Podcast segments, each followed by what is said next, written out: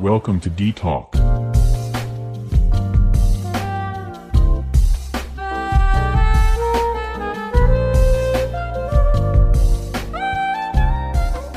Halo halo, apa kabar? Ketemu lagi sama saya Ardi Wicaksono dalam Ditok Ardi Talk. Gimana kabarnya? Masih tetap sehat? Ya, semoga tetap sehat masa pandemi begini banyak kasus orang kena covid Hmm, dan banyak yang tanpa gejala.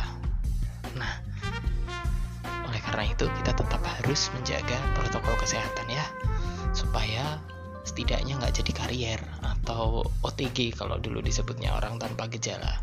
Jadi kita bawa virus tapi kita nggak ada gejala. Ya, tetap dijaga kesehatannya ya, supaya eh, kita masih bisa beraktivitas seperti biasa.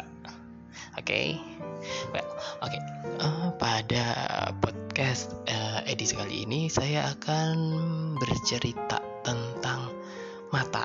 Ha, itulah kenapa saya beri judul menjaga mata.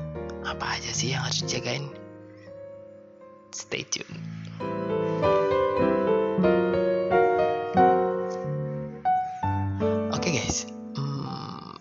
Bilang bahwa mata adalah jendela hati. Oh, ada yang bilang juga mata adalah jendela dunia kayak buku gitu ya.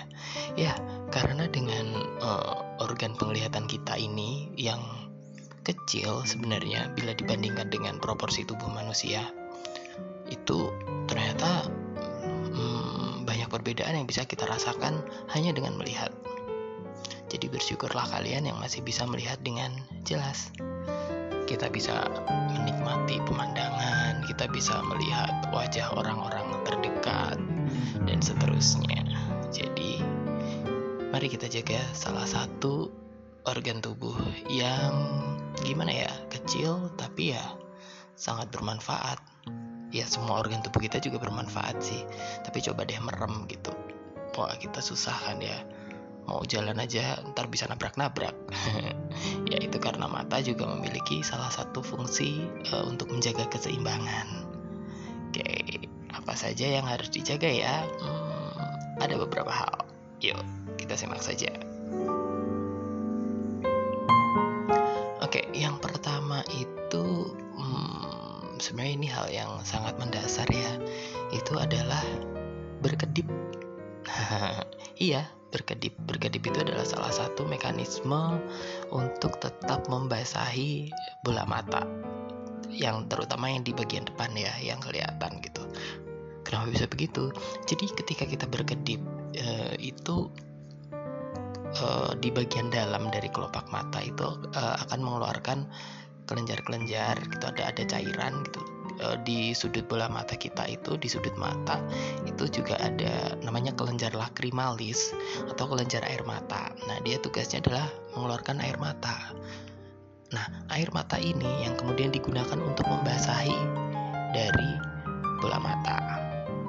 Jadi air mata itu bukan hanya keluar ketika saat menangis enggak. Ketika tidak menangis pun keluar jumlahnya sedikit-sedikit dalam jumlah yang ya kurang lebih tetap gunanya untuk membasahi bola mata. Supaya apa? Supaya nggak kering. Gitu. Terus emang kalau kering kenapa? Oh kalau kering sangat tidak nyaman. Ada namanya dry eye syndrome atau sindroma mata kering. Ini terjadi eh, dengan keluhan biasanya matanya jadi gampang lelah terus kemudian pegel atau kadang-kadang terasa berair. Bukan berair ya jadi gatel eh, terasa kering gitu kadang-kadang begitu terjadi pada seseorang yang menatap layar terlalu lama. Nah layarnya bisa apa aja nih? Bisa satu layar televisi kemudian yang kedua eh, layar komputer atau laptop. Yang ketiga aneka bentuk gadget lainnya mau tablet atau HP atau yang lain. Nah, jadi ketika kita melihat eh, layar itu terlalu lama, itu kita akan cenderung untuk tidak mudah berkedip. Nah, akibatnya apa? Akibatnya matanya jadi kering, bagian permukaan matanya jadi kering.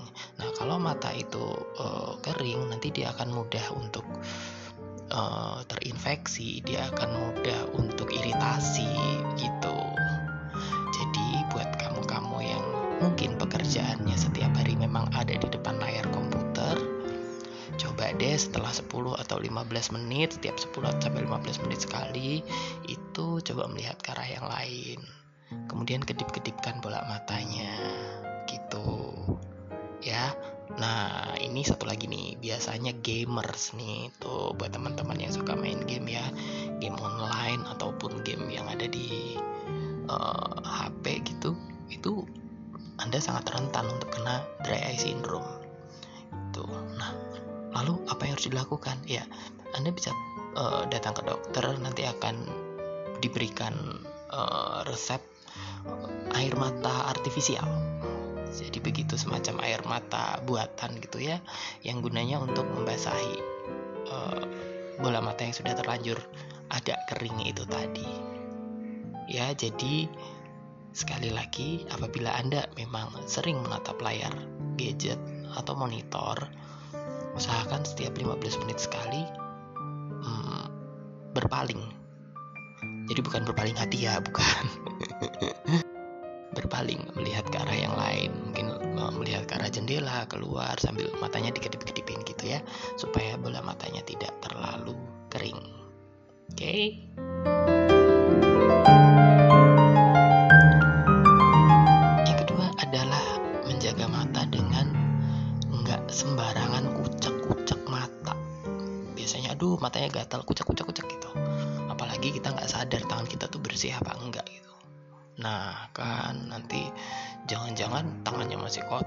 Kucek-kucek, tangannya ada uh, virus atau bakterinya. Nah, nanti malah jadinya infeksi tuh matanya. Kan sayang ya. Jadi gimana kalau gatel? Ya kedip-kedip sesering mungkin gitu. Kedip-kedip sesering mungkin. Terus pastikan tangan Anda juga tetap bersih. Kadang karena kita secara nggak sadar ya kucek-kucek mata gitu lah. Nah, uh, untuk keadaan seperti sekarang ini ketika pandemi sedang berlangsung kebiasaan cuci tangan yang uh, rajin itu adalah sesuatu hal yang sangat baik gitu. Jadi untuk mencegah berbagai macam penularan uh, virus atau bakteri kepada kita sendiri. Jadi bisa lewat tangan itu bisa masuk ke mulut, lewat ke mata atau ke hidung gitu, ketika kita menutup hidung itu atau ketika bersin. Atau kita menghirup sesuatu. Jadi cuci tangan sesering mungkin. Kalau ternyata misalnya kelilipan gitu ya kemasukan benda asing gitu, jangan keburu dikucak dulu apalagi kalau itu serangga ya, kemasukan serangga. Kedip-kedip sesering mungkin, kedip-kedip sesering mungkin. Kalau misalnya di rumah ada obat tetes mata yang banyak dijual bebas boleh digunakan. Jadi supaya benda asingnya itu nanti segera keluar. Apabila keluhan berlanjut, segera hubungi dokter ya bukan iklan ya tapi memang begitu uh, seharusnya jadi supaya mendapatkan penanganan yang adekuat yang cukup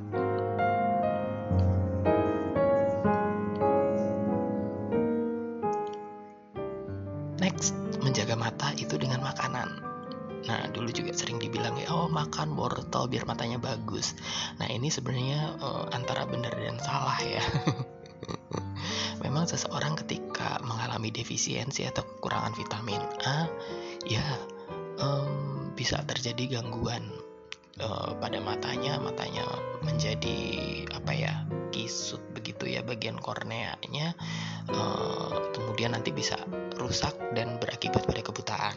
Ini pada kasus yang ekstrim ketika defisiensi vitamin A terjadi gitu. Jadi namanya seroftalmia atau buta senja dibilang begitu. Tetapi jangan salah dengan oh ternyata mata itu uh, apa namanya kok mata si wortel ini bisa mengurangi minus. Nah ini kalau ini nggak benar. Jadi uh, kalau gangguan refraksi atau gangguan tajam penglihatan yang karena masalah di lensa itu bukan uh, murni disebabkan karena kekurangan vitamin A. Jadi bukan berarti oh kurang kalau minus berarti dia kurang makan wortel gitu enggak tidak seperti itu karena kalau terjadinya mata minus atau miopia itu ada berbagai faktor. Termasuk salah satunya adalah uh, ukuran sumbu bola mata itu sendiri itu jadi mau makan wortel sebanyak apa pun juga kalau misalnya faktor lainnya memang mendukung untuk terjadinya miopia ya tetap akan terjadi miopia gitu ya. Fungsi vitamin A itu pada intinya adalah menjaga integritas uh, struktur sel atau menjaga keutuhan sel. Nggak hanya di organ penglihatan tapi di organ-organ lain juga.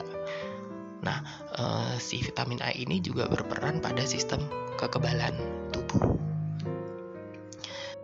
A itu kalau yang ada di dalam tumbuhan wortel yang paling sering jadi biang keladi itu uh, berada dalam bentuk beta karoten.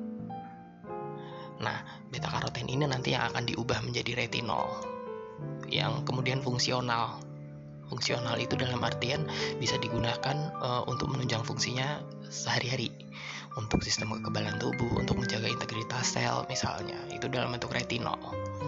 Nah, selain pada tumbuhan juga bisa didapatkan di hewan jadi uh, misalnya pada daging itu juga ada kandungan vitamin A-nya dalam bentuk uh, retinoic acid. Jadi makanya kalau yang balita tuh ya dikasih kapsul vitamin A dosis tinggi, itu dia bentuknya kan uh, apa ya oily itu berminyak gitu ya. Karena vitamin A ini dia vitamin yang larut pada lemak. Sehingga ketika dia masuk ke dalam tubuh dia otomatis butuh lemak untuk memasukkan si vitamin A ini entah dalam bentuk beta karoten, karotenoid gitu ya atau dalam e, bentuk yang lainnya. Itu misalnya retinoic acid. Dia tetap butuh transporter atau pembawa si calon vitamin A ini ke dalam tubuh gitu. Jadi jangan salah persepsi ya. Memang vitamin A itu diperlukan untuk menjaga integritas sel-sel tubuh termasuk sel-sel di dalam bola mata kita. Tetapi bukan berarti makan banyak vitamin A itu bisa mencegah terjadinya mata minus. Enggak. Oke. Okay?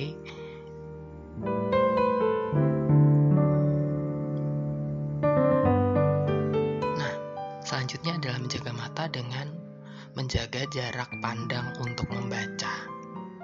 Ya, jadi kalau kita baca ketika hurufnya proporsional, katakanlah kalau e, ketikan dengan menggunakan Times New Roman ukuran 12 itu idealnya jarak e, mata dengan kertas yang kita gunakan untuk dibaca itu adalah 30 cm. Jadi e, proporsinya yang benar. Yang kedua adalah pencahayaan berikutnya. Jadi baca dengan ruangan uh, berpenerangan yang cukup. Jangan membaca dalam gelap. Kenapa? Karena itu akan membuat uh, mata kita berakomodasi atau kontraksi lebih kuat. Dan itu melelahkan. Jadi nanti gampang pegel matanya itu jadi uh, yang sebaiknya ya kita baca dalam posisi duduk nyaman terus kemudian uh, jarak dengan tulisan yang dibaca itu kalau bisa 30 cm gitu ya.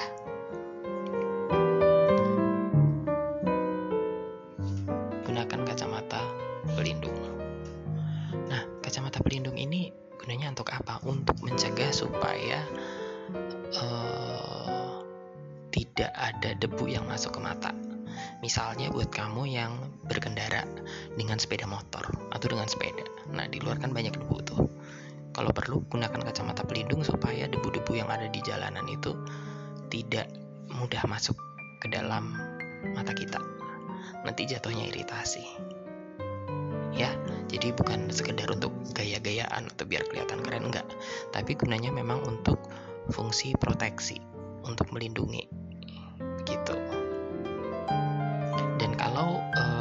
Misalnya oh ada ada kaca kacamata tertentu yang katanya ada anti UV-nya atau yang lain, nah itu sebenarnya uh, lebih bagus karena dia bisa mengurangi intensitas sinar ultraviolet yang masuk ke dalam mata jadi supaya nggak terlalu silau.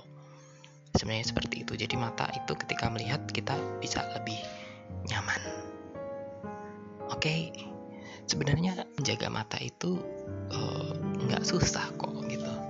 Hanya saja kita sering abai sering lalai jadi membaca di dalam gelap sambil tidur-tiduran, mudah ngucek bola mata, sering main game misalnya. Nah, itu kan jadinya efeknya efek multiplikasi ya, efeknya jadi berlipat-lipat gitu. Dari faktor risiko itu menjadi uh, kemudian timbul masalah-masalah tertentu di dalam uh, bola mata kita yang paling sering terjadinya kekeringan pada mata, dry eye syndrome itu, atau terjadinya iritasi yang bisa berujung uh, dengan adanya infeksi. Tentunya ini tidak diinginkan ya. Jadi tetap jaga mata Anda supaya kita tetap bisa melihat dunia yang indah ini. Oke. Okay? Oke guys, sekian dulu podcast episode kali ini tentang menjaga mata.